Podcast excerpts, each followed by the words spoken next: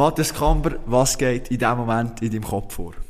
Ja, Sport. Gestern habe ich Fußball Halbfinale geschaut, der Penalty-Krimi zwischen Italien und Spanien. Ich war von Anfang an ein bisschen für Italien, gewesen, aber ehrlich gesagt hat Spanien ein bisschen besser gespielt, aber es war ein gutes Penalty-Schießen, ich habe es genossen. Kannst du Sport, obwohl du so lange in dieser ganzen Dopingbekämpfung tätig bist, immer noch genau gleich genießen und Freude daran haben? Ja klar, Sport ist ein Teil von meinem täglichen Leben. Ich bin mit Sport aufgewachsen. Wir können zeigen, in diesen 30 Jahren Dopingbekämpfung gemacht, dass wir einfach Fortschritt gemacht haben. Also von dort her gesehen bin ich eigentlich, als ich zurückgetreten bin, mit einem guten Gewissen zurückgetreten. Wir haben ein gutes System in der Schweiz. Also ich kann Sport schauen.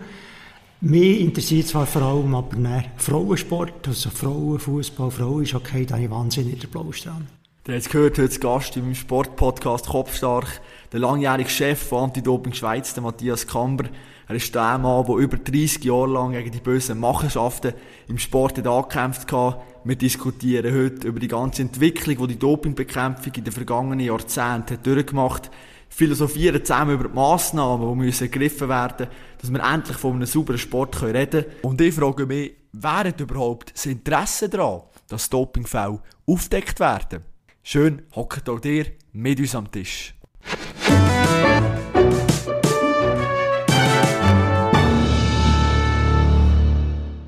Matthias Kamber, wie fühlt es sich an, wenn man einen Kampf bestreitet, wo man sowieso nicht gewinnen kann? Ja, manchmal natürlich wie ein Sisyphus, der einfach einen Felsen aufrollt und wieder zurückkommt. Aber ich habe mir immer gesagt, wir haben sehr viel Fortschritt, wir sind Gipfel oben gewesen. Klar ist, der Fels ist manchmal zurückgerollt, aber jedes Mal ist der Fels ein bisschen kleiner geworden. Also es ist ein bisschen einfacher geworden. Also von daher gesehen ist es nicht ein Kampf, der absolut verloren ist. Es gibt Fortschritte, es gibt aber auch Nach, äh, Nachschritte, also zurück, Zurückschläge.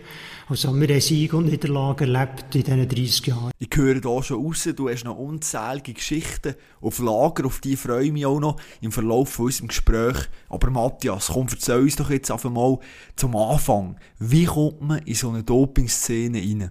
Ich kann dir nicht sagen, wenn ich in eine Doping-Szene reinkomme. Ich kann dir sagen, wenn ich in den Anti-Doping-Kampf bin.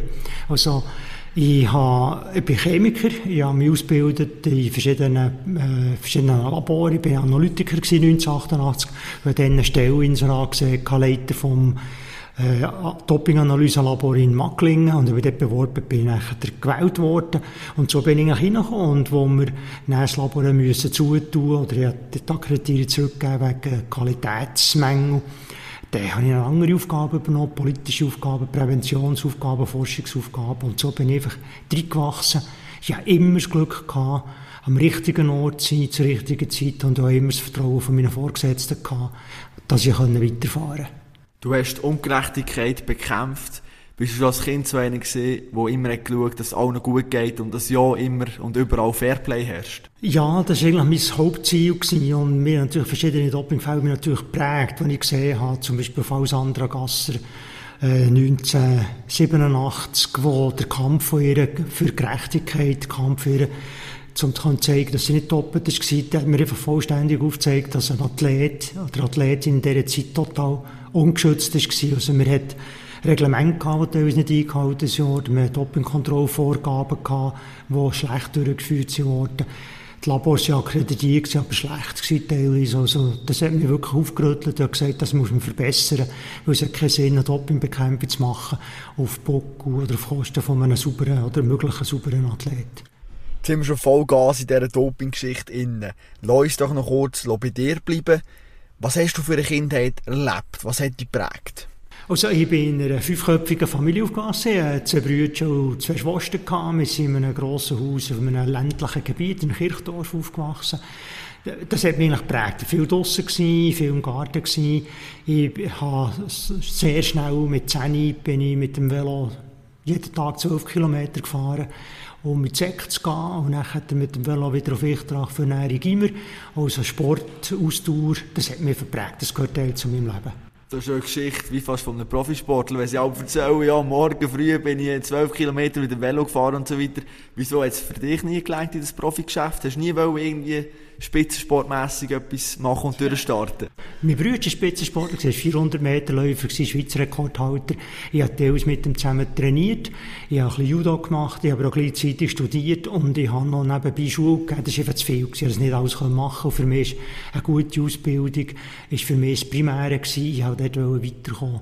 Und darum habe ich den Sport nicht profimässig betrieben, sondern einfach als wichtiges Hobby können wir auf das Doping sprechen. Es sind natürlich viele Zuhörer und Zuhörerinnen, die kennen sich da nicht ganz aus. Erzähl uns kurz, wann gilt überhaupt eine Substanz als Doping mit? Also heute, heutzutage gibt es eine Dopingliste, die wird jedes Jahr, kommt die neu raus, Anfang Januar, auf 1. Januar tritt sie Kraft.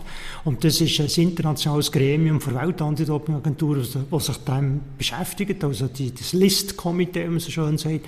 Und die jedes Jahr die schauen, kommen neue Medikamente, neue Substanzen auf, auf den Markt, sind die potenziell schädlich, sie sind potenziell leistungsfördernd und dann wird dann entschieden, kommt sie auf die Liste oder nicht. Mit Jahren bekommen nachher alle interessiert, also wir dann als Anti-Doping Schweiz auch, hat er Entwurf bekommen für das folgende Jahr, wir können Stellung dazu nehmen und im September, Ende September ist beschlossen worden und dann ist tritt in Kraft. Also Grundlage von dieser Dopingbekämpfung ist die Liste. Es gibt natürlich auch noch ganz andere Verstöße, nicht nur äh, das Auffinden von einer Substanz im Körper, sondern noch das Verweigern von, von einer Kontrolle, nicht angeben von äh, Aufenthaltsorten. Das gilt natürlich auch als Doppel. Also es ist ein relativ gut reguliert, elf Straftatbestände, wobei einfach Dopingliste ist Grundlage von allem. Was ich noch würde interessant finde, kommen wir nehmen zwei Personen, eine ein bisschen übergewichtig, nicht wahnsinnig sportlich und eine andere, die einigermaßen gut in Form ist. Wenn jetzt der, der bisschen übergewichtig ist, Doping nimmt, schlägt der plötzlich der andere? Ist der viel schneller? Nein, es kommt sehr darauf an, was für einen Sport das man macht und was man anwendet. Darum ist ja Dopingbekämpfung so schwierig. Also man hat verschiedene Substanzklassen auf der Dopingliste. Das klassische zum Beispiel das Anabolikum, das mithilft, den Kraftaufbau, Muskelaufbau, das hilft eigentlich überall, jeder Sportart. Dann haben wir das Erythropoetin oder Blutmanipulationen für die Austauschsportarten. Dann haben wir zum Beispiel Beta-Blocker für äh, Konzentrationssportarten. Also je nachdem, was man für eine Sportart macht, hilft die oder die Substanzklasse. Wichtig ist aber in jeder Sportart, die hochintensiv gemacht wird, helfen Anabolika oder Erythropoetin in Regeneration. Und darum muss man sehr viel Trainingskontrollen machen, Kontrollen um einen Wettkampf nützen nichts. Kann man da eine Prozentzahl angeben? Weißt, wie, wie viel die Leistung vielleicht gesteigert wird? Sind das 5, sind das 10, sind das 15 Prozent? Nein, das kannst du nicht, kannst du nicht so sagen. Also, wir haben zum Beispiel gesagt, wenn man mit Blutmanipulationen geschaffen hat, dass sind so Zahlen umgegangen zwischen 3 bis 5 Prozent. Aber es kommt sehr darauf an, wie, wie gut die Grundlage ist. Also aus einem schlechten Sportler kann man nicht mit Doping einfach ein, ein Rennross machen oder einen Formel-1-Wagen. Das, das braucht schon gewisse Grundlagen. Also am effizientesten ist natürlich, wenn man äh, Spitzensport macht und dann Doping in kleineren Dosen in Regeneration nimmt, dann hilft es eigentlich fast überall. Gehen wir ins Jahr 1988 zurück, wo ja deine Doping-Geschichte eigentlich hat angefangen, wenn ich das so darf sagen. Wie hat dazu mal Dopingbekämpfung ausgesehen? Noch total amateurhaft oder schon gewiss weit professionell? Nein, ganz amateurhaft. Also die Schweiz hat ja relativ früh mit Dopingbekämpfung angefangen. Es war eines der ersten Länder, die bereits 1968 erste Regeln hatte, erste Dopingliste hatte. Eine Zusammenarbeit zwischen den Sportschulmackling und äh, das Swiss Olympic, hat dann noch Schweizer Landesverband für Leibesübungen geheissen. Und von dort aus hat sich sehr viel entwickelt. Aber Ganz klar, 1988 hat eigentlich Doping als Kavaliersdelikt gegolten. Wir haben gefunden, ja, jeder macht es ein bisschen. Wir sollen jetzt genau heranschauen. Wir müssen heranschauen, wir wollten nicht heranschauen.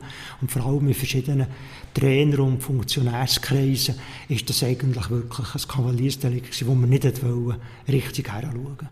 Wann ist denn plötzlich das Interesse gekommen, wo man gesagt hat, mal, jetzt gilt der Vollfokus am Doping, wir müssen unbedingt verhindern, dass da noch mehr mit illegalen Mitteln geschaffen wird. Es so einen speziellen Moment gegeben, wo doch ein Umdenken stattgefunden hat, nachher auch. Also der Fall Sandra Gasser schon erwähnt, die hat sehr viel bewirkt, also ihren, ihren Kampf äh, für, ihre, für ihren Ruf und, und wegen, wegen dem äh, möglichen Dopingfall, die ist sehr viel bewirkt. Also die Schweiz hat nachher der, eine neue Kommission eingesetzt, die ein neues Doping-Reglement ausgearbeitet hat. Und das war sehr modernes in dieser Zeit. Wir hat Athleten Recht gegeben.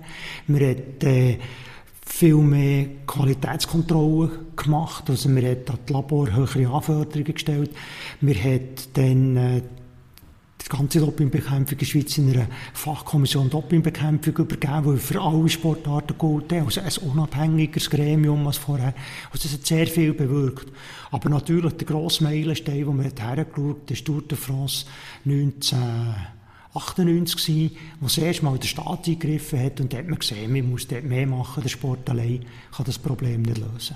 Du schreibst in deinem Buch «Der vergiftete Sport» von Momenten, wo du komplett einfach wie am Ende bist du, du hast nicht gewusst, wie es weitergehen soll, nimm es doch mal mit in so einem Moment. Was, was hast, du was hast du gefühlt? Wieso ist es plötzlich nicht weitergegangen für dich? Ja, also dann zum Beispiel, wo wir, äh, Ben Johnson ist so ein Fall gewesen, wo, wo aufgedeckt wurde in Seoul im September und interessanterweise im August haben wir vom, vom, vom Labor in Macklingen haben dann die Proben von Weltklasse Zürich analysiert und zufälligerweise war dann noch eine Probe von Ben Johnson drin gewesen. Und dann ist die ganze internationale Leichtathletikverband auf uns zu suchen. Wir alle Daten müssen rausrücken, wir alles müssen zeigen, was wir gemacht haben.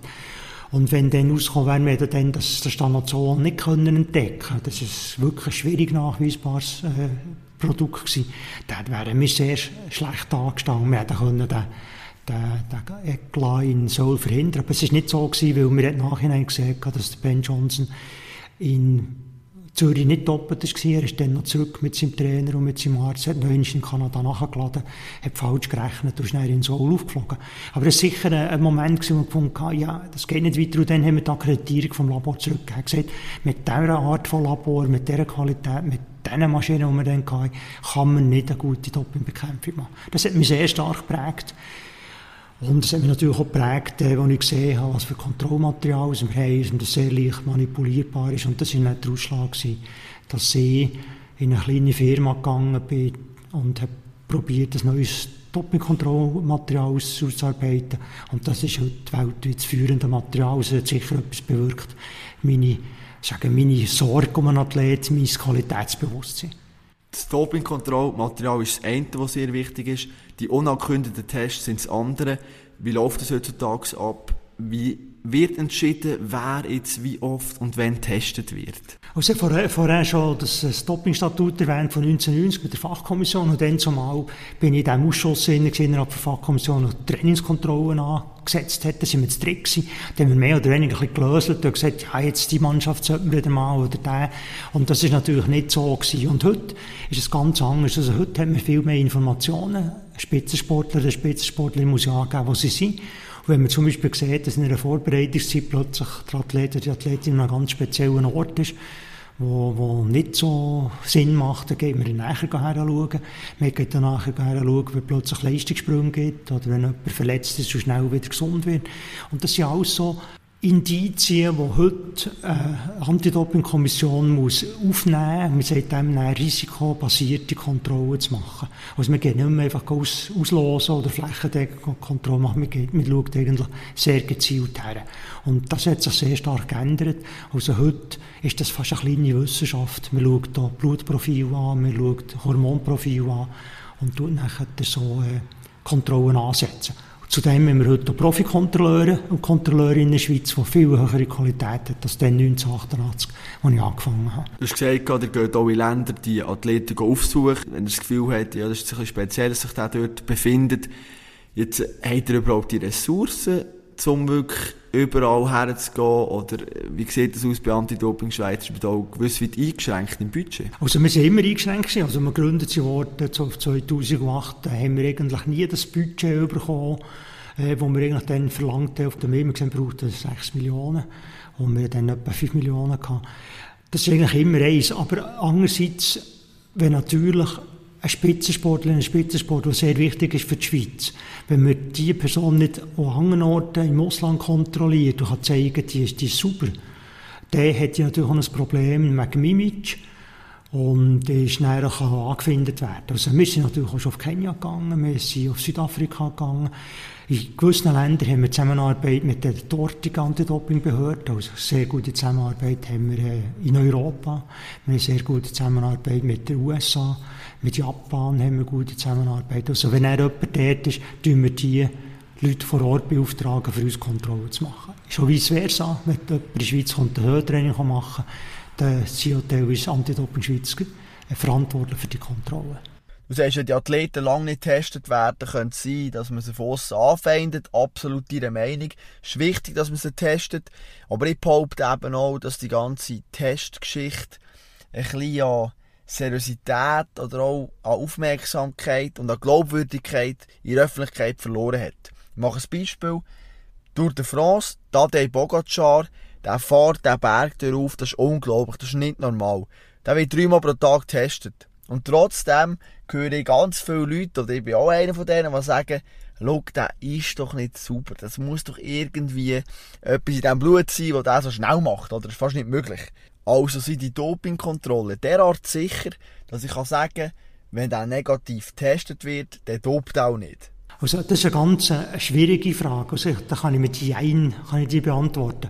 Also, einerseits haben wir heute viele Möglichkeiten. Wir können ein Blutprofil anschauen. Also, wenn ein Austauschsportler oder eine Austauschsportlerin gibt, regelmäßig muss sie Blutkontrolle über sich geben. Es gibt ein Profil, wo man die natürlichen Schwankungen drinnen sieht. Und man zum Beispiel dann sieht, das gibt Ausschläge, die nicht erklärbar sind. Da geht man nachher heranschauen. Und wir haben schon oft haben wir gesehen, aufgrund von einem Profil, wo man nachher kontrolliert, man hat zum Beispiel EPO oder Blutmanipulationen gefunden. Das ist sicher etwas.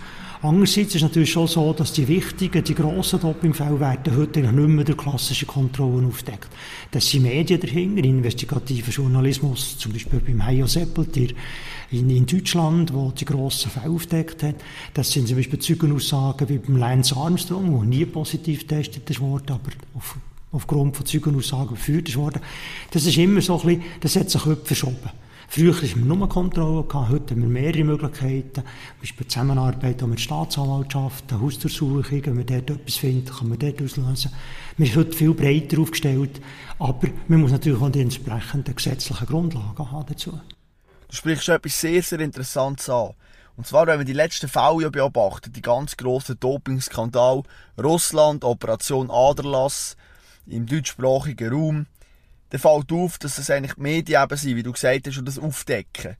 Jetzt, wieso gehen die Whistleblower, wie man sie ja nennt, die Leute, die Insider-Informationen haben, zu den Medien und nicht zu euch Anti-Doping-Organisation? Ist da ein derartiges Misstrauen rum? Es ist ein bisschen speziell, aber es ist noch auch nachvollziehbar. Nehmen wir jetzt mal den Russland-Skandal an, dass ja die sind ja die Weltantidopingagentur her und die haben nichts gemacht. Also wir wissen heute, dass die zu wenig gemacht haben. Sie sagen heute, ja, sie haben die gesetzlichen Grundlagen nicht gehabt, also die, die, das Statut nicht gehabt. Hey, das ist von mir aus gesehen nicht richtig. Also da hätten wir mehr machen können. Und wenn man natürlich sich an Antidopingagentur wendet, nehmen wir mal die Schweiz an. In der Schweiz ist die Antidopingagentur, also die Antidoping Schweiz, ist die vom Bund und auch von Swiss Olympic, also nicht so unabhängig, wie sie sollten sein heute. Und wenn natürlich ein Sportler das sieht, oder Sportlerin, dann würde ich mich auch ein bisschen gehemmt fühlen, jetzt zu einer Organisation gehen, wo ich nicht ganz sicher bin, ob sie außerhalb vom Sportsystem sind. Und ein Journalist, ein Investigativjournalist, ein Heio Seppel, der sich jetzt einen Namen gemacht hat, dort weiss man, man wird geschützt. Der Name ist geschützt. Mir wird, mir, mir wird auch geholfen, wenn man zum Beispiel aus dem Land raus muss. Also die Stepanovas, die hat er ja rausgeholt. Und wir wissen auch, es passiert dann etwas. Es wird nicht einfach unter den Tisch gehen. Und das ist natürlich wichtig und ich bin sehr Fan von unabhängigen, kritischen Medien, die helfen sehr stark mit. Du hast Russland angesprochen, lass uns kurz über Russland diskutieren, weil das ist etwas... Kurz? ja, kurz, gut, wir müssen vielleicht in die Länge ziehen, weil da ist so viel passiert. Wie ist es möglich, dass ein Staat über so lange Zeit kann dopen bis zum geht nicht mehr und die fliegen nie auf? Was haben die für Massnahmen müssen treffen? Ja, das ist eben ein Staat dahinter. Also, wenn ein Privater das macht, das könnte man nicht. Also, es muss staatliche Organ dahinter sein. Also, wenn man heute ganz kurz darauf eingeht, wie läuft das ab? Nehmen wir es mal an, eine Kontrolle findet in Russland statt. Die RUSADA, also die russische Antidopingagentur, ist verantwortlich. Die ist aber in diesem System involviert. Also ein Kontrolleur, der geht, der schaut nicht her. Oder wird sogar bestochen, selber Urin abzugeben. Und der Athlet ist so geschützt, der hat nicht einen guten, hat, hat, muss nichts befürchten. Wird er aber gleich positiv getestet, dann hat man in diesem System hat das Labor im stellvertretenden Sportminister das Resultat gegeben, das, das stellvertretende Sportminister gesagt hat, den muss man schützen. Dann haben wir das Resultat als negativ ins System eingegeben und als negativ an die Weltantidopingagentur geliefert. Das geht, wenn nur innerhalb von Russland ist. Wenn es jetzt aber außerhalb ist, das ist teilweise auch geschützt worden der internationale Verband. Wir wissen heute, dass der internationale Leichtathletikverband damals unter dem Lamin Chiak, der Präsident, korrupt war. Der Gelder genommen von Top-Athletinnen und Athleten, hat die negative Resultate umgesetzt. Also es, es muss ein ganzes System dahinter sein, äh, und wenn Russland ein Staat dahinter ist, wo sogar der Geheimdienst herausfindet, wie man ein sicheres Kontrollsystem aufbrechen kann, auftun, Urin austauschen, wieder zutun, wie er in den Olympischen Spielen in Sochi passiert ist, das ist höchste kriminelle Energie dahinter. Was Russland gemacht hat, entspricht nie am Sportsgeist, ist weit entfernt von Fairplay und ist wirklich einfach nur ähnlich von Gut und Böse. Das muss man echt mal klar sagen. Wiederum aber darf man nicht nur Russland kritisieren, sondern man muss auch die Welt-Anti-Doping-Organisation kritisieren und mit der Welt-Anti-Doping-Organisation als IOC, der Olympische Verband, mit dem Herr Thomas Bach an der Spitze, oder? Weil die wären verantwortlich gewesen, um Sanktionen ergreifen. Ja, eindeutig. Und oder man muss sich so, so anschauen, das Sportsystem ist ja nicht, basiert ja nicht auf einzelnen Athleten, sondern jeder Athlet ist in einem Club, in einem Verband angeschlossen, die nationalen Verbände sind in einem internationalen Verband angeschlossen, oder in einem, und das Nationale Olympische Komitee im Internationalen Olympischen Komitee, das ist verbandbasiert. Also wenn jetzt rauskommt, dass ein Verband wie das russische Olympische Komitee oder das russische Leichtathletikverband alle Regeln verletzt, dann müsste der Dachverband, also das IOC oder die IAF, der World Athletics, wie er heute heisst, das ganze Nationalverband ausschließen, dann wären alle Athletinnen und Athleten dürften nicht mehr mitmachen. Und das wäre genau das, was wir müssen machen Die Leichtathletik hat das gemacht, das IOC nicht. Also jetzt haben wir eine Situation gehabt, das IOC gesagt, ja, das wäre ja eine Kollektivstrafe, ist es aber meiner Meinung nach nicht. Und darum müssen wir eigentlich jedem Athlet beweisen, dass er doppelt ist. Aber wenn wir natürlich nicht an die Labordaten herkommen, die sind noch manipuliert worden, weil ein Staat dahinter war, dann haben wir keine Chance, wirklich keine Chance, einem einzelnen Athleten können zu beweisen, dass er doppelt war. Und das ist auch eines der Kapitel im Buch, wo, wo ich mit einem, Journal äh, mit einem Jurist rede, der hat probiert, Athleten, Athletinnen anzuklagen, vor dem obersten Sportschiedsgericht hat gesagt, ich komme mir vor wie einem Schützengraben klebt und hat und keine Munition, um die Athleten eben zu überführen. Und das war der grosse Fehler gewesen, und dort hat das IOC die Verantwortung nicht übernommen. Die Weltantidopingagentur hat zu wenig gemacht. Und das Ganze ist immer noch nicht ganz abgeschlossen. Es ist eigentlich, wie soll ich sagen, pitoyabel auf einen sauberen Athlet sehr schwierig. Wenn ich in der Schweiz einem Athlet sage, du musst das und das machen, du musst, du musst deine Aufenthaltsangaben machen, und er sagt, ja, ein russischer Athlet kann alles machen, was habe ich denn noch für Argumente, dass ein Athlet überzeugt ist, Dopingbekämpfung zu unterstützen? Und das ist ein Glaubwürdigkeitsproblem, wo wir sehr schon lange werden noch daran kämpfen. Was ich mich frage, was hat Russland in der Hand gegen das IOC, gegen die WADA, dass die nicht reagieren? Weil von uns, jetzt auch wir zwei, wir sagen doch ganz klar, du musst einfach alle sperren und der ist Ruhe. Ja, klar. Aber dann müssen eben, wie gesagt, dann müssen eben die, die, die, die nationalen Verbände oder das Nationale Olympische Komitee sperren. Aber Russland ist, ist, eine, ist eine Sportmacht, die sind gross. Das IOC oder auch die FIFA, wo, wo die Fußball-EM in Russland macht, die sind angewiesen auf die Übertragungsrechte. Es geht nicht nur um Köln, es geht nur ums Geld. Und wenn man natürlich wirtschaftlich äh, muss abwägen gegenüber den einzelnen sauberen Athletinnen und Athleten, internationale Verbände, hat immer nur für die Wirtschaft entschieden. Die Weltantidopingagentur ist nicht unabhängig genug. Das wird ja für die Hälfte von, von Leuten bestückt, also Stiftungsrat, Exekutivkomitee aus dem Sport kommen. Also, die, sind nicht, die sind nicht unabhängig. Und das ist das, was mich stört, dass man jetzt eine Weltantidopingagentur 1999 gegründet hat, dann ist es gut gewesen, aber nie, wirklich nie sich überlegt hat, was gut gegangen ist, die Strukturen zu verbessern, die Finanzierung zu verbessern, die Unabhängigkeit zu verbessern. Weil jetzt, jetzt sind wir eigentlich in einer Situation, müssen sagen, jetzt müssen wir etwas machen, aber es ist schon zu spät. Stichwort Verbesserung und Massnahmen sind gefallen. Matthias Kamber, wenn jetzt Frau Bundesrätin Viola Amherd, zuständig für den Sport, zu dir kommen und sagen, Herr Kamber, wir stellen euch alles Erdenkliche zur Verfügung, aber was braucht ihr genau, um mir garantieren dass wir in der Schweiz einen sauberen Sport haben? Was würdest du ihr antworten?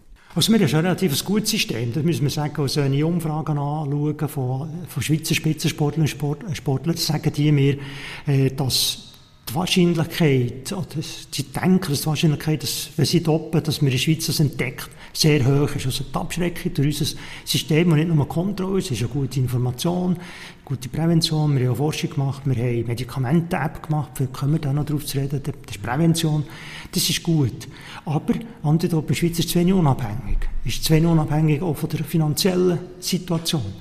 Also, Anti-Doping Schweiz hat im Stiftungsrat Leute, die vom Bund sind, vom Bundesamt für Sport, äh, Leute, die von Swiss Olympics und das halt eigentlich ein No-Go. Da müssen wir sagen, sie müssen total unabhängig sein. Äh, Swiss Olympic gibt Anti-Doping Schweiz Geld. Das, was gegründet ist, 2008, ist das 1,9 Millionen gewesen. Das hat sich nie in den letzten Zeit, in diesen Zeiten, und der sich erhöht, obwohl in der Zeit Swiss Olympic sehr viel mehr Geld vom Bund und von Swiss, äh, von Swiss Lotto bekommen hat. Und das müssen wir ändern. Also müssen sagen, die Finanzierung ist zum Beispiel über äh, Übertragungsrechte Teil, es ist zum Beispiel direkt von Sportautogeldern, äh, direkt vom Bund, ohne Einfluss von den Sportfunktionären. Und das müssen wir ganz klar ändern, müssen Strukturen ändern und die Finanzierung sichern, dass eben Anti-Doping-Schweiz noch unabhängiger wird. Aber Matthias, jetzt bist doch du zehn Jahre lang Chef von Anti-Doping Schweiz gewesen. Wieso hast du es nicht geschafft, einen Stiftungsrat herzubekommen, der einfach total unabhängig ist, mit Leuten gefüllt, die nicht aus dem Sport kommen? Es hat schon Leute gehabt, die unabhängig waren und ohne Interessenkonflikt. Aber es hat auch Leute gehabt, die aus diesem, aus diesem Bereich rausgekommen sind. Das habe ich nie stattgefunden. Der Stiftungsrat war mir vorgesetzt. Gewesen. Ich habe bei gewissen Situationen manchmal das Gefühl, ich mache Dopingbekämpfung gegen Stiftungsrat, weil äh, ich habe mich zu wenig unterstützt gefühlt auch von der, vom ganzen Stiftungsrat, weil in dieser Beziehung Gelder äh, generieren, Finanzierung sicherstellen oder wenn für Sponsoring zu schauen, wäre der Stiftungsrat zuständig und das ist eben zu wenig gelaufen. Sind solche interne Kriegsschauplätze nachher auch der Grund gewesen, wieso du gesagt hast, ich lasse mich früh pensionieren, ich trete aus dem Amt zurück. Ja, nein, der, der, grosse, Aus, der grosse Ausschlag hat eigentlich schon den Russland-Skandal gegeben. Kann man eben sagen, wir haben so viel gemacht, um das Vertrauen der Athleten und Athleten in der Schweiz aufzubauen, eine gute Dopingbekämpfung herzubringen. Und dann einfach gesehen, es ist nur noch bürokratisch geworden, es ist nur noch administrativ geworden. Die Weltantidopingagentur für Russland-Skandal mit, mit mehr Bürokratie, mit mehr äh, Standards äh, haben sie reagiert und nicht mit Problemlösung. Und so, als ich angefangen habe, der Code rausgekommen ist, hat es einen kleinen Code gegeben, vier Standards, die wir müssen machen Heute gibt es einen Code, der viel, viel länger als zum Beispiel ist als die Schweizerische Bundesverfassung und äh, beachtet neuen Standards und es gibt so viele Regeln. Man muss so viel machen, um das nachher zu äh, vollziehen, dass man gar nicht mehr kann pionierhaft sein. Und ich habe immer probiert, pionierhaft zu sein mit neuen Methoden, mit neuen Tools eben zum Beispiel äh, eine Website für Medikamente, eine App für Medikamentenabfrage, Trockenblutanalyse haben wir gemacht haben. Wir haben probiert, Forschung zu fördern. Wir, sind, wir haben papierlose Kontrolle eingeführt, lang bevor äh, die WADA hat es immer noch nicht. Erst zusammen mit den USA da gemacht. Also, das war meine Welt. Gewesen. Aber Bürokratie, Administration, Kämpfen gegen Windmühlen auf Papier, da habe ich sagen, nein, da gehe ich lieber. Du hast angesprochen, dass viele, viele Athleten dir sagen, in der Schweiz, ja, wir haben ein super Anti-Doping-System und so weiter. Das ist ja schön und gut, aber ich lese in den Medien selten von Athleten, die sagen, hey, zum Glück bin ich wieder getestet worden, das ist super, was die machen, die gehen voran. Was ich lese, heisst es wieder irgendwie, ja, nein, du, die haben unsere Regeneration gestört, am Morgen um 6 Uhr. Das kann es ja nicht sein, oder? Nein, das ist ein Problem. Also, wir haben bei den Athletinnen und Athleten schon gemerkt, dass sie es kontrollieren lassen. Mit uns nicht gekommen, sie haben gesagt, kommt wieder, ich werde es zeigen gegenüber meinen, meinen Leuten meinen Sponsoren. Aber vor allem auch bei den Sportfunktionären, bei den Trainern haben wir uns gar nicht, gar kein, wie soll ich sagen, Verständnis gehabt. Nehmen wir ein Beispiel wo IB nach über 30 Jahren in Saison 2017, 18 hätte können ein Doppel machen können. Das haben nicht gemacht, sie haben die, die Meisterschaft gewonnen. Da haben wir uns ein bisschen mehr darauf konzentriert, IB zu kontrollieren. Und wir ein Match mal nur Kontrolle bei IB zu machen und eben zeigen, wir sind da. Aber da haben wir natürlich sofort von, von den hohen Sportfunktionären von IB habe eine Mail bekommen, das geht nicht, das ist nicht fair. Äh, sie, äh, sie sind nicht, äh, sie sind nicht einverstanden, nur IB kontrollieren. Dann habe gesagt, ja, wir haben allgemein zu wenig Kontrolle für Mannschaftssportart, müssen uns auf euch äh, konzentrieren, risikobasiert. Und dann sich so anschauen und sagen, schaut, in dieser kritischen Phase, wo wir vor dem Meistertitel sind, werden wir für mehr kontrolliert und wir sind super. Es geht, nein, nein, das geht nicht, oder und so weiter. Also, dort haben viele Leute verpasst, Dopingbekämpfung als eine Art Rückversicherung für einen sauberen Sport zu sehen. Also, wenn wir in der Schweiz einen Dopingskandal hätten, mit einem Netzwerk, die, die Schweizer Glaubwürdigkeit und die Schweiz, die so viele internationale Verbände in der Schweiz der Sitz haben, das wäre wirklich ein sehr grosser Image und auch ein finanzieller Schaden. Und diese Überlegungen, dass eben Dopingbekämpfung zusammen mit einer guten Prävention, zusammen mit Athleten und Athleten können dazu führen, dass man sagt, ja, wir sind super da, das ist ein Marketing, das ist eine Freistellungskomponente, wie man so schön sagt. Das haben sie nicht begriffen.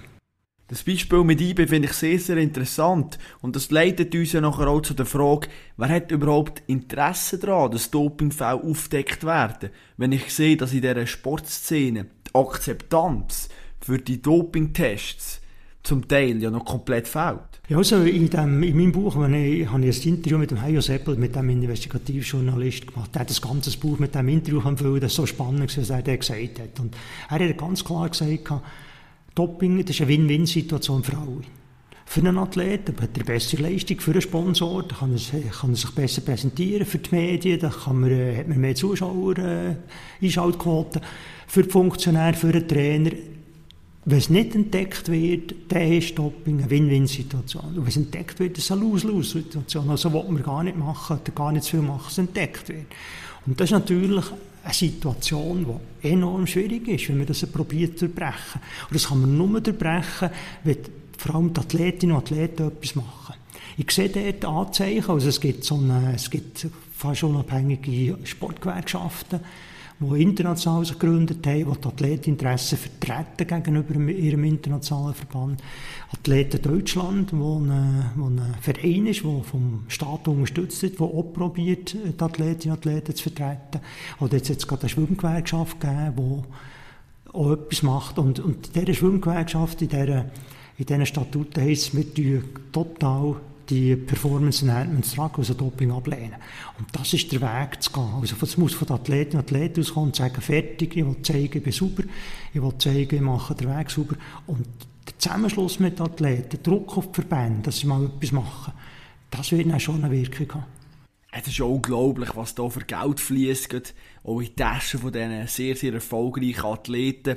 Jetzt stehst du mit Anti-Doping Schweiz nebenzu, hast nicht einmal ein Budget von 6 Millionen und musst zuschauen, wie die da zum Teil über 100 Millionen jährlich machen. Da kommst du dir manchmal schon ein bisschen vor wie ein kleiner Schulbub, der irgendwie äh, im falschen Film ist, nicht? Ja, das ist ja so. Also wir, wenn wir schauen, in der Schweiz der Sport etwa 20 Milliarden pro Jahr Umsatz generiert. Das ist relativ viel. Also die Schweiz, äh, der Sport hat, glaube ich, sogar ein höheres, äh, wie soll ich sagen, ein Wirtschafts, äh, Wirtschafts wie sagen wir dem, äh, eine Wertschöpfung als zum Beispiel äh, die Bauern.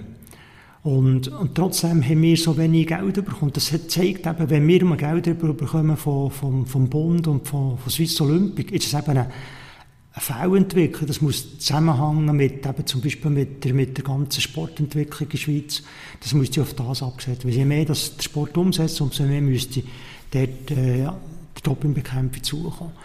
Aber man muss natürlich auch sehen, wir haben schon Fortschritte gemacht, indem wir seit 2012 ein neues Sportförderungsgesetz hat, das erlaubt, dass der Zoll, dass die Strafverfolgungsbehörde zusammen mit Anti-Doping Schweiz äh, Dopingvergehen aufdecken können, dass man Befragungen machen kann. Und das ist natürlich nicht monetäre Möglichkeiten, die, sehr gut ist. Also man kann sagen, wenn wir noch andere Elemente haben, nicht nur das Geld, äh, wie eben gute Gesetze, gute Staatsanwaltschaften, gute Zollbehörden, dann haben wir natürlich auch wieder einen Fortschritt gemacht. Wir sind beides grosse Sportfans. Was immer in den letzten Tagen für Gedanken gemacht ist, hat der Sportfan überhaupt das Interesse daran, wenn Dopingfälle aufdeckt werden? Weil ich verwünsche mir immer wieder, wenn ich vor dem Fernseher komme, ja, scheiß Freude, wenn die den Berg darauf gehen und wieder einen angreift und der nächste und dann merkst du, der mal nicht mehr, der saure Beine und so. Und wiederum muss ich dir gleich auch sagen, ja, aber warte jetzt, eben, geht das alles wirklich mit der erlaubten Mittel zu und her? Und kann ich wirklich fernen für etwas, wo ich weiss, ja, das könnte nicht ganz legal sein. Das ist immer der Zwiespalt, oder? Ja, wir schon immer ein Zwiespalt, aber mit da Freude haben am Sport, das ist ganz klar. Also, im Großen und Ganzen ist der Sport super. Also, wir haben gute Systeme. Äh, in Westeuropa, die USA, hat mal eine Untersuchung gemacht, und gesagt, dass die, wo, die Länder, die Medaillen machen, an den Olympischen Spielen außerhalb ausgeschlossen ist hier Russland, China, da wissen wir zu wenig, die haben sehr gute Anti-Doping-Systeme. Also von der her gesehen ist nicht irgendwie ein Bananenland, eine Bananenrepublik, die plötzlich die meisten Medaillen macht, die keine Dopingbekämpfung haben. Und wir dürfen Freude haben an, einer sportlichen Leistung. Wir dürfen aber kritisch das Ganze hinterfragen. Aber es gibt zum Beispiel, wenn dann eben wie im Radsport, durch den France-Skandal, das sind für viele, viele Fans die Welt zusammengebrochen. Wir Zusammenhang mit dem, mit dem äh, Tour de France-Skandal habe ich vielfach in Schweiz Vorträge gegeben. Bei Jugendlichen, bei Nachwuchsradsport, da waren ja die Eltern dabei gewesen, und da ich mich noch besinnen, es sind viele Eltern von mir zu und gesagt, Kamber, machen das. Mein Sohn kommt jetzt, äh, wird jetzt besser, das Topping muss rausgehen, ich will das nicht, dass mein Sohn in das Topping hineinkommt. Also, das Vertrauen die Bevölkerung und der Wille, etwas zu machen, ist schon da. Aber äh, man darf auch kritisch sein, man darf nicht blauäugig sein. Jetzt sind wir beim Umfeld des Athleten angekommen. Und dort ist von mir aus auch wichtig, dass man eben das noch mehr sondiert und die Hintermänner auch rausnimmt. Weißt, das heisst immer, auch in den Medien und überall, ja, der hat oh, warte, der gegen die Regeln verstoßen, der muss aus dem Spiel genommen werden. Natürlich muss der fortgehen.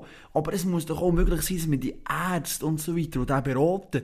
Weil ich glaube, kein Sportler geht irgendwo in eine Apotheke und kauft sich irgendwo eine Runde Epo oder was auch immer und tut sich das nachher selber spritzen, oder? Da sind immer noch Leute im Hintergrund tätig. Und es muss doch möglich sein, dass man auch noch mehr an die herkommt. Ja, das ist genau das, was wir gemacht haben, wo, wo dann in der Schweiz den, den, den Subtitel äh, Sportmedizin gegeben hat. Also FMH, Doktor, äh, der Subtitel Sportmedizin. ist ganz klar gewesen, dass wir dort die Ausbildung der Sportärzte haben müssen oder dürfen, eine Weiterbildung und eine Ausbildung in Dopingbekämpfung machen. Und die, jeder von diesen Sportärzten habe ich bei mir gehabt. Das Gleiche haben wir gemacht bei der, der, bei der Trainerausbildung, also die Top-Trainer in der Schweiz, jeder hat äh, eine Ausbildung in Dopingbekämpfung gemacht. Und für mich ist ganz wichtig, was du sagst, ein Team um einen Sportler herum.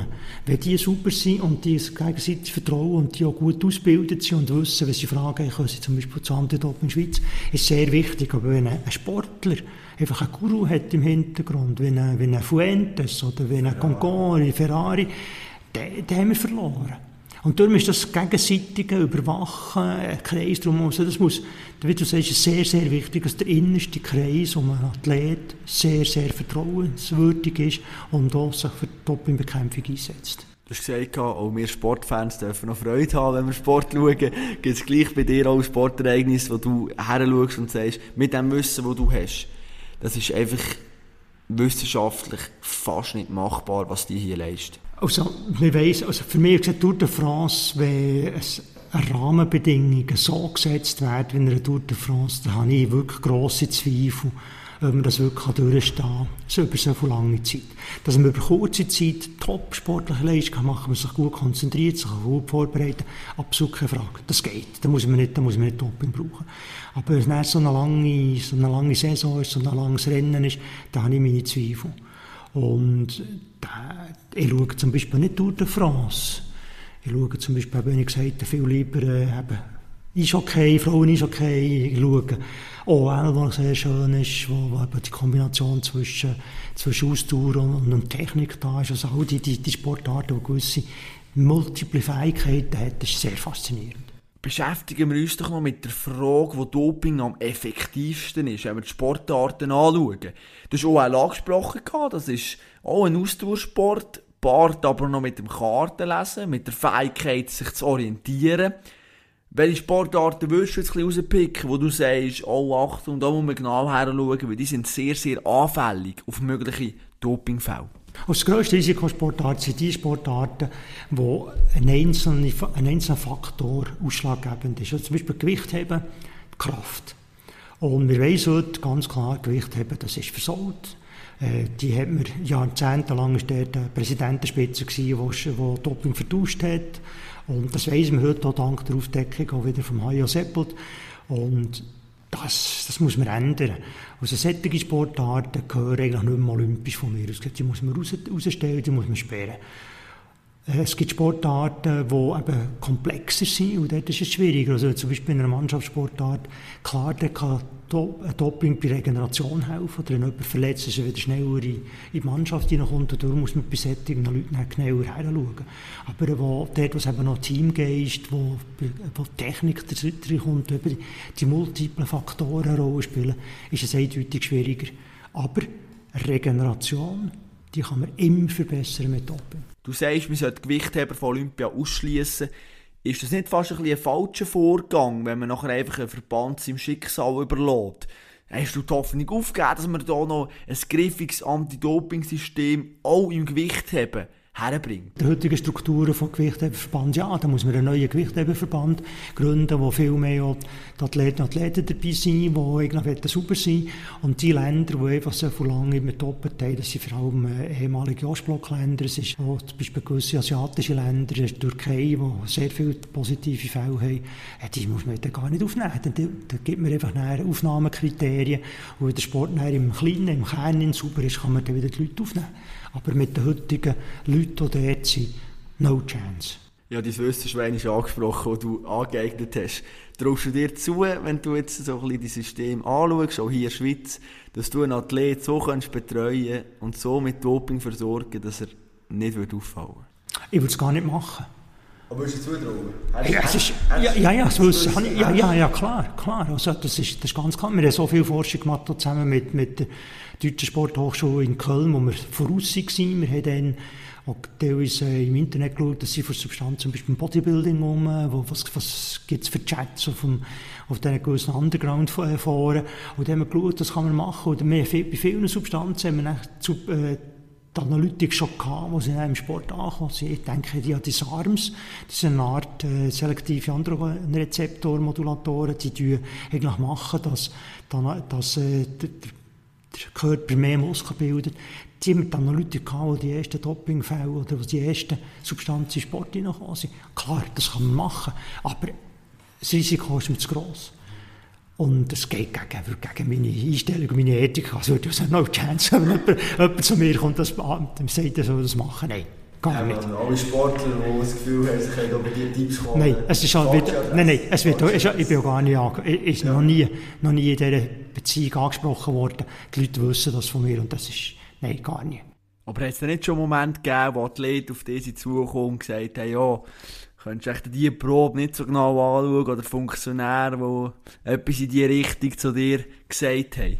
Ja, am Anfang schon. Also am Anfang, wo wir angefangen haben, ist eben aus das Kavaliersdirektor schon gesagt, ja, schau da nicht nach, schau nicht so genau her. Oder wir haben mal eine kleine Arbeitsgruppe gegründet und wir gesagt, was könnte man noch machen, was sogar so grenzgängig ist und so, was man nicht nachweisen kann. Also dann hat ja die Idee gewesen, was man nicht nachweisen kann, ist erlaubt, obwohl es schon auf der Dopingliste war. Das habe ich schon erlebt. Aber äh, die Leute haben sehr schnell gemerkt, auf welcher Seite das ist da. Wir reden immer wieder sehr gerne von Fairplay im Sport. Jetzt schauen wir mal hier in der Schweiz. Das Anti-Doping-System funktioniert nicht schlecht. Kann man, glaube nach den knapp 43 Minuten, die wir zusammen diskutiert haben, festhalten. Ja, aber werfen wir unseren Blick doch mal ein bisschen Richtung Afrika. Was man dort in Dokumentationen kann sehen kann, übrigens auch ein Hayo Seppel, das war schon dort von der ARD, ich meine, dort kannst du EPO irgendwo an einer Apotheke kaufen, Kontrollen sind lasch bis gar keine. Dann muss ich aber sagen, ja, warte mal, das ist auch nicht wahnsinnig äh, Fairplay-mässig, oder? Wenn es so eine riesige Diskrepanz gibt eigentlich zwischen dem Anti-Doping-System hier und dem Anti-Doping-System in Afrika, dann wäre es doch bald fair, wenn man einfach würde sagen, ja, pff, wir dürfen Doping einfach legalisieren. Nein, das ist ein Argument, wo, wo man alles könnte blockieren, also Umweltschutz und Luftverschmutzung, und sagen, ja, das ist nicht fair, wir alle nicht machen, dann machen wir lieber nichts. Ich bin immer überzeugt, dass wenn ein Land Mittel hat, Möglichkeiten und die ethischen Grundlagen, dann müssten wir Vorbilder sein. Und da kommen nicht die anderen nach, aber sogar wir, wo, wo Mittel haben, die in Island das nicht machen würden, sei das eben Umweltschutz, sei das Dopingbekämpfung, dann kann man das von anderen nicht verlangen. Aber das Beispiel aus Afrika zeigt, wie wichtig teilweise eben die internationalen Sportverbände sind. Also nehmen wir jetzt mal den Internationalen Leichtathletikverband mit dem neuen Präsidenten Sebastian Coe. Der hat richtig aufgeräumt. Der hat Dopingbekämpfung und all die unethischen Sachen in total unabhängige Athletes Integrity Unit ausgelagert. Die werden bezahlt vom internationalen Verband, aber ist niemand vom Verband dabei. Die sie haben gesehen, in Kenia haben wir ein Problem, eben wegen Aufdeckung vom Hayo Seppel. Sind sie auf die kenianische Behörde zugegangen und gesagt, eure Athletinnen und Athleten werden das sonst ausgeschlossen die müssen das Gesetz machen. Sie haben auch gleichzeitig mitgeholfen, Prävention zu entwickeln. Also dort hat ein internationaler Verband, wenn ein Staat das nicht machen kann, sehr grosse Verantwortung. Und gewisse Verbände übernehmen die, und andere eben nicht. Aber wenn wir das Vorbild sind, wenn wir den Sport, die, die sportlichen Werte, die, die im Sport intrinsisch sind, können zu verlieren, können zu gewinnen, Teamarbeit, Zusammenarbeit, dann muss man etwas machen. Und hat jeder von uns, im Sport ist, und wir als Sportfan, haben dort eine gewisse Verantwortung. Zum Schluss, Matthias Kamper, erzähl uns doch noch von dem Sportmoment, wo dich bisher in deinen paar Jahren, die du auf dieser Welt darfst verbringen emotional am meisten hat mitgenommen. Egal welche Sportart, die du live oder vor dem Fernsehen mitverfolgen und wo richtig bist trägt. Ja, das werden viele Leute staunen, aber mein Bruder war ein 400-Meter-Läufer und äh, 1979 hat er dann im alten Letzigrund hat er dann den über 20-jährigen Rekord vom Länge gebrochen, hat dann Schweizer Meister geworden und ich war dann mit im, im, im, Steh, im Stehpulk gewesen. Das war eine sensationelle Stimmung, alle haben auf, auf dieser Runde. Das ist wirklich, das ist eine Hühnerhaut. Und jetzt noch daran denke, das ist wirklich mein emotionalstes Sportereignis. Und das Ganze ohne Doping, nehme ich an. Ja, ich denke schon, ja. Wunderbar, Matthias Kamber. Schön bist du Teil von dem Sportpodcast Kopfstark gewesen. Hat mich mega gefreut, mit dir das Interview dürfen zu machen.